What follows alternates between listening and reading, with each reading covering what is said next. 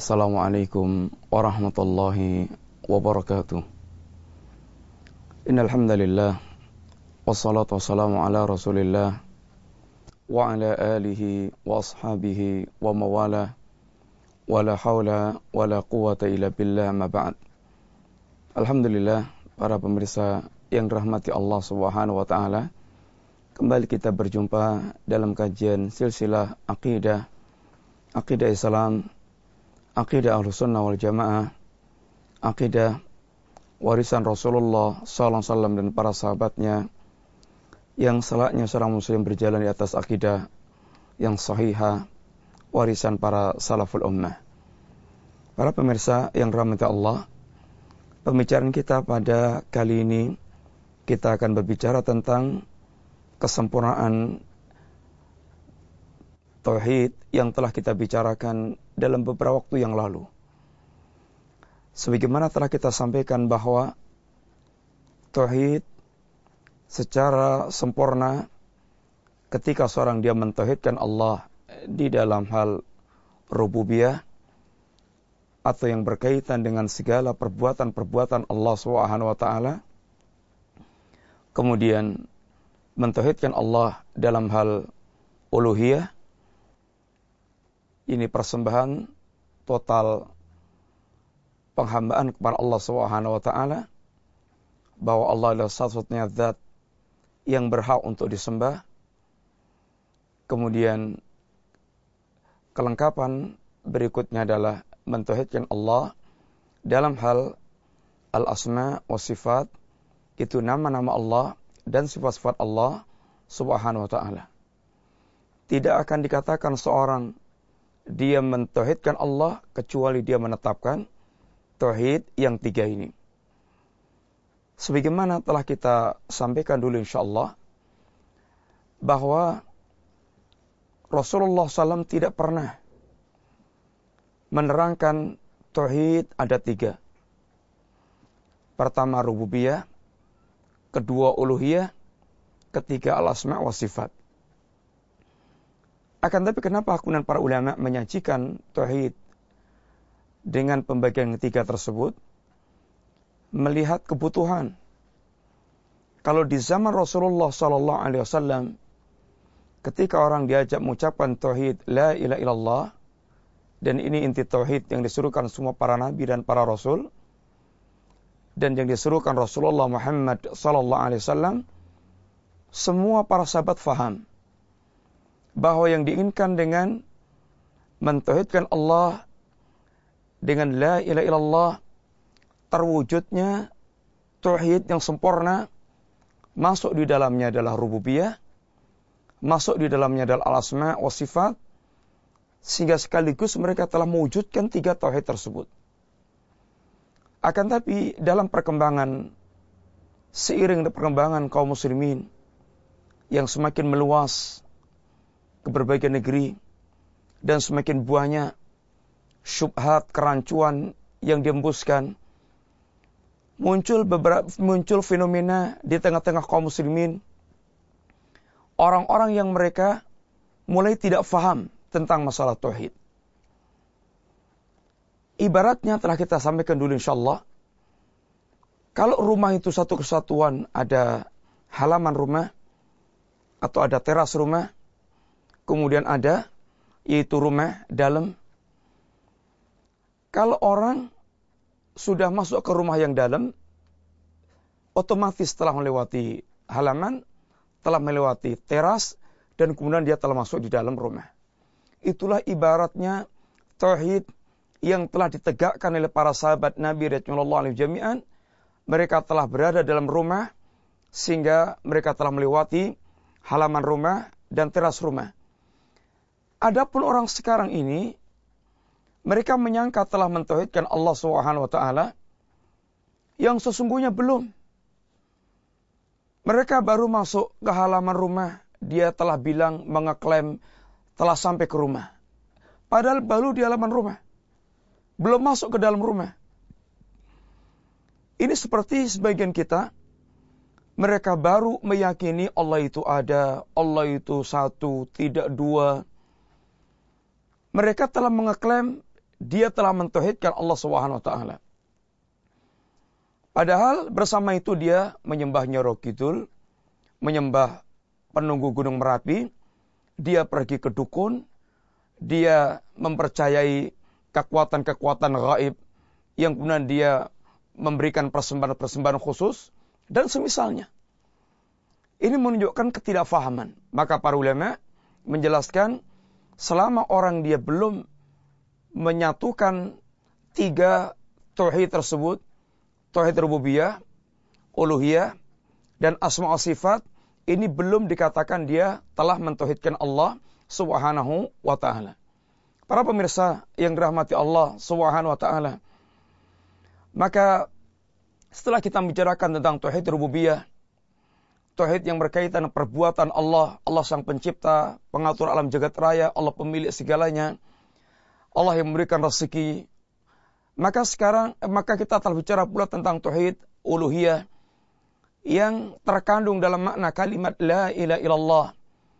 Dan kita telah menyampaikan apa itu maknanya, dan apa itu syurutnya, syarat-syaratnya, dan apa kelaziman-kelaziman dari kalimat La ilaha illallah. Maka untuk menyempurnakan pembahasan kita, kita menyampaikan atau kita bahas sekarang Tauhidul Asma wa Sifat. Apa itu Tauhid al-Asma wa Sifat? Apa itu Tauhid nama dan sifat-sifat Allah Subhanahu wa taala? Tauhid ini adalah kita menetapkan kita mengimani dan menetapkan semua nama-nama dan sifat-sifat yang disebutkan Allah dalam Al-Quran dan yang disebutkan Rasulullah dalam As-Sunnah tanpa melakukan taktil, tanpa melakukan tahrif, tanpa melakukan tasbih, tanpa melakukan takyif. Kita menetapkan semua nama-nama dan sifat-sifat Allah Subhanahu wa taala yang ada dalam Al-Qur'an dan Sunnah dengan tidak melakukan tahrif pertama. Apa itu tahrif? Tanpa melakukan penyimpangan, tidak menyimpangkan lafaz maupun maknanya. Yang kedua, tanpa melakukan takfil, menolak terhadap nama dan sifat yang telah ditetapkan oleh Allah Subhanahu wa taala. Yang ketiga, tanpa melakukan takyif, memvisualisasikan, menggambarkan bagaimananya Allah Subhanahu wa taala. Yang keempat, tanpa melakukan yaitu tamthil atau tasbih, penyerupaan Allah dengan makhluk. Mari sedikit kita ulas apa yang menjadi definisi global tentang mengimani nama-nama dan sifat Allah Subhanahu wa taala. Menetapkan semua nama dan sifat yang telah tercantum dalam Al-Qur'an dan As-Sunnah. Kenapa demikian?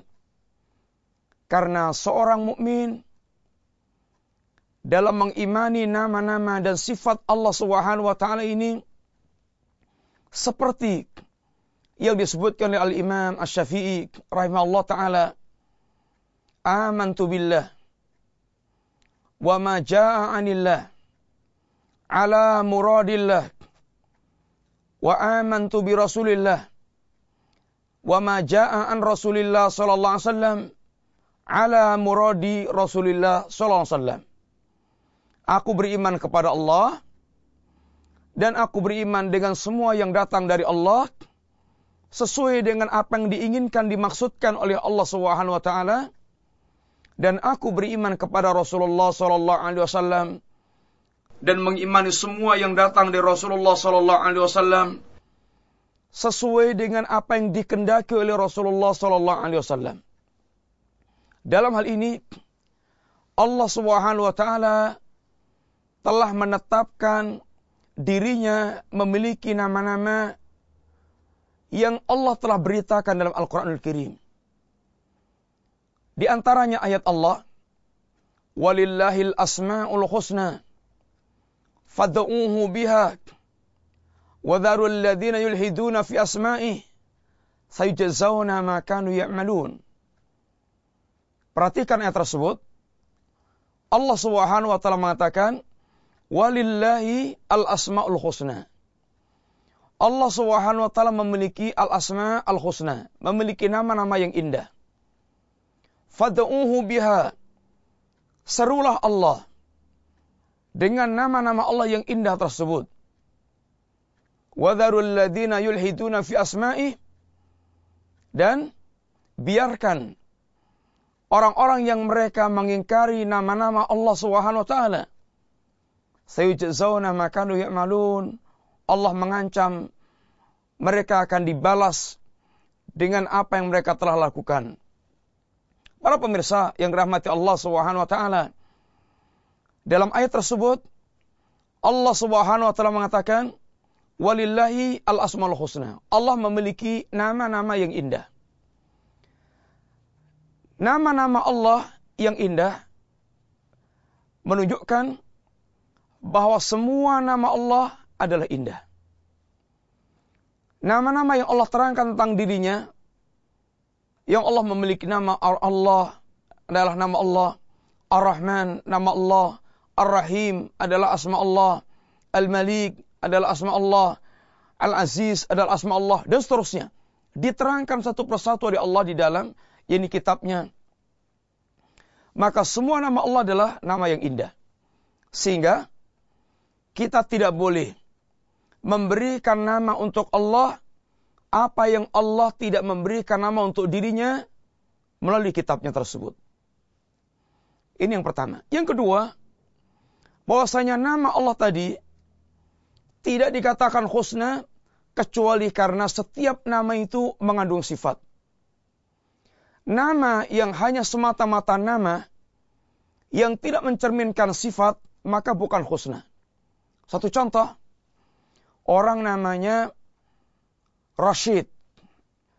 Rashid ini artinya adalah orang yang lurus. Orang yang lurus. Orang yang akidahnya lurus, ibadahnya lurus, akhlaknya lurus, agamanya lurus. Ini kalau melihat namanya. Artinya Rashid. Atau namanya Rashid memiliki makna orang yang lurus. Tapi ternyata ada orang namanya Rashid tapi Masya Allah, orangnya itu murakbal. Akidahnya bengkok. Ibadahnya kacau balau. Akhlaknya rusak-rusakan. Tukang mendem, tukang ini madon. Tukang melakukan berbagai macam perbuatan yang rusak. Ini nama sekedar nama tidak mencerminkan sifat dia. Uh, seperti ini namanya bukan husna. Allah Subhanahu wa taala namanya husna. Artinya setiap nama Allah di dalamnya terkandung sifat. Kemudian tidak hanya mengandung sifat, tapi sifat yang menyertai dalam nama tersebut adalah sifat yang kamilah. Sifat yang sempurna. Sehingga tidak ada cacat, aib, kekurangan yang layak dinisbatkan kepada Allah Subhanahu wa taala. Dan Allah Subhanahu wa taala menerangkan dalam kitabnya Allah mensucikan dirinya dari semua kekurangan-kekurangan dari aib atau sesuatu yang akan mengurangi kesempurnaan Allah Subhanahu wa taala. Maka Allah umumkan walillahi al-asmaul husna. Allah memiliki nama-nama yang husna, yang baik. Kemudian asma Allah yang husna ini apa perintah Allah berikutnya? fad'uhu biha. Serulah Allah, berdoalah kalian kepada Allah dengan nama-nama Allah yang husna tersebut. Apa maksudnya berdoa kepada Allah dengan nama-nama Allah yang husna tersebut? Ada dua makna atau ada dua maksud. Sebagaimana doa, ada doa masalah dan ada doa ibadah. Ada doa masalah dan ada doa ibadah. Doa masalahnya doa permintaan. Kita meminta kepada Allah Subhanahu wa taala apa yang kita minta, semua kebutuhan kita. Yang kedua, doa dalam bentuk ibadah. Ini bagaimana kita mewujudkan amal ubudiyah kita kepada Allah Subhanahu wa taala. Lalu bagaimana kaitannya dengan Asmaul Husna agar kita berdoa kepada Allah Subhanahu wa taala dengan Asmaul Husna tersebut? Adapun kalau itu doa masalah kita minta-minta kepada Allah, ya Allah aku minta segala macam yang kita minta, maka maksudnya fad'uhu biha dengan al dengan Asmaul Husna yaitu kita bertawasul kepada Allah dalam berdoa dengan mengawali menyebut nama-nama Allah Subhanahu wa taala. Umpamanya, Ya Rahman, Ya Rahim. Irhamni, Ya Rahman, Ya Rahim. Sayangilah aku. Dan demikian pula terhadap nama-nama Allah yang lainnya lagi. Seperti Nabi berdoa di antaranya, Ya Hayyu, Ya Qayyum, Birahmatika astaghith, wa yang hidup, yang menegakkan segala urusan. Dengan rahmatmu aku beristighasah. Ini namanya mengawali doanya dengan bertawasul menggunakan nama dan sifat Allah Subhanahu wa taala. Lalu bagaimana dengan doa ibadah? Doa ibadah kaitannya dengan Asmaul Husna setiap nama dari nama Allah yang mengandung sifat maka kita mewujudkan amal ibadah. Kita beribadah kepada Allah dengan kandungan yang ada di dalam nama Allah tersebut. Satu contoh yang gampang. Allah memiliki nama Ar-Rahman. Apa amalan praktis ibadah kita kepada Allah yang namanya Ar-Rahman? Allah Ar-Rahman, Allah memiliki nama Ar-Rahman. Allah Ar-Rahman menunjukkan Allah memiliki zat, zat Allah. Kemudian Allah memiliki sifat. Apa sifatnya dari nama Ar-Rahman? Yaitu Allah yang memiliki rahmat yang luas. Durrahman al-wasi'ah. Rahmat Allah sangat luas. Kemudian, apa bentuk ibadah kita kepada Allah dengan nama Allah Ar-Rahman? Kita tidak boleh putus asa dari rahmat Allah Subhanahu wa taala. Karena Allah rahmatnya luas maka orang yang mereka putus asa terhadap rahmat Allah menunjukkan dia tidak menyembah Allah, dia tidak beribadah kepada Allah dengan nama Allah Ar-Rahman. Demikian seperti ini pula dalam semua nama-nama yang telah disebutkan Allah dalam kitabnya, cara mengimani dan cara mewujudkan amal kita dari nama-nama tersebut. Kemudian kata Allah SWT, وَذَرُوا الَّذِينَ يُلْحِدُونَ فِي أَسْمَائِهِ biarkan orang-orang yang mereka menyimpang yang mengingkari nama-nama Allah Subhanahu wa taala ilhad ilhad lahat ini lubang yang atau lubang yang mengseng atau lubang yang yang menyimpang lahat liang lahat yulhid atau mulhid ini orang yang mereka menyimpang. Menyimpang dalam nama-nama dan sifat Allah Subhanahu wa taala ada dalam dua kategori besar. Yang pertama, orang-orang yang mereka mengingkari nama-nama dan sifat-sifat Allah Subhanahu wa taala. Apa ada orang mengingkari nama dan sifat Allah Subhanahu wa taala? Ada. Dalam sejarah kaum muslimin kita mengenal yang disebut dengan kelompok Jahmiyah. Ah, Jahmiyah ini kelompok yang mereka mengingkari nama-nama dan sifat Allah. Total. Kecuali satu yaitu Allah wujud. Karena kalau sudah mengingkari Allah wujud tentu kafir total. Yang kedua contoh lagi Mu'tasilah. Mu'tasilah mengimani nama, menetapkan nama, mengingkari sifat. Sehingga Mu'tasilah dia adalah orang yang mereka mengingkari sifat-sifat Allah Subhanahu wa taala. Kemudian ada lagi kita mengenal Asy'ariyah, akidah Asy'ariyah. Mengimani nama kemudian berkaitan dengan sifat menetapkan sebagian sifat yang mencocoki akalnya kemudian memalingkan, mentahrif, merubah-rubah dari sifat Allah yang dirasa tidak masuk akalnya dengan cara melakukan pemalingan makna. Dengan demikian kita melihat ada Jahmiyah, ada Mu'tazilah, ada Asy'ariyah. Ini termasuk orang yang ilhad mengingkari nama-nama dan sifat Allah taala. Sebagaimana pula ada orang kafir yang mengingkari Allah total, ada orang musyrik yang mengingkari nama-nama Allah taala. Tapi ini sebagian kelompok muslimin terpengaruh dengan modelnya orang kafir dan musyrik mengingkari nama-nama dan sifat Allah taala sedangkan Allah telah menetapkan dalam Al-Qur'an dan As-Sunnah Adamawiyah. Para pemirsa yang dirahmati Allah taala, apa yang kita pelajari dari nama dan sifat Allah ini sesungguhnya sangat penting. Dan bahkan ini merupakan sesuatu yang akan menjadi kehidupan kita sehari-hari. Salah ketika seorang dia menganggap bahwa belajar nama dan sifat Allah itu tidak butuh, tidak tidak perlu. Karena hanya akan membingungkan saja. Karena hanya akan terjerumus di dalam kehidupan filsafat yang membuat pusing kepala. Oh tidak. Itu apabila keliru, apabila kita keliru di dalam mengimani nama dan sifat Allah dengan menggunakan metode filsafat seperti orang-orang yang mereka telah terjerumus di dalam filsafat tersebut. Tapi ini tidak. Ini kita mengimani Allah melalui Al-Quran dan As-Sunnah. Allah telah jelaskan setiap namanya. Dan jelaskan pula sifat-sifatnya. Lalu ini menuntut kita untuk beribadah kepada Allah Subhanahu wa taala. Justru kita tidak akan mungkin bisa beribadah kepada Allah dengan sempurna ketika kita tidak mengenal nama-nama dan sifat Allah Subhanahu wa taala sehingga seharusnya bagaimana kita menyembah Allah SWT.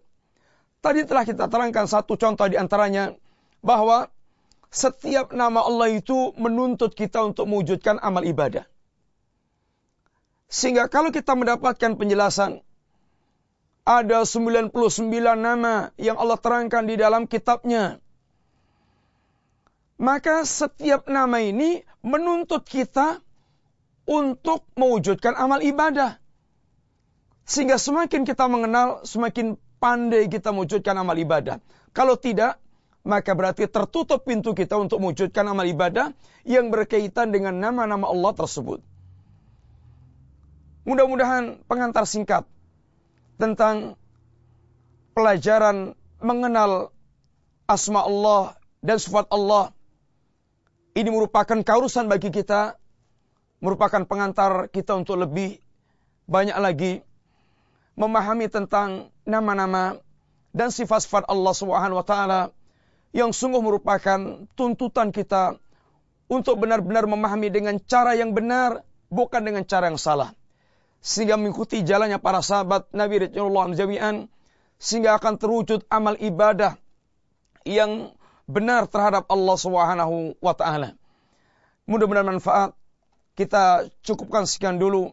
Insyaallah kita sambung dalam pertemuan yang lainnya berkaitan dengan pembicaraan kita asma Allah al-husna dan sifat Allah al-ulya.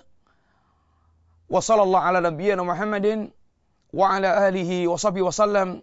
Assalamualaikum warahmatullahi wabarakatuh.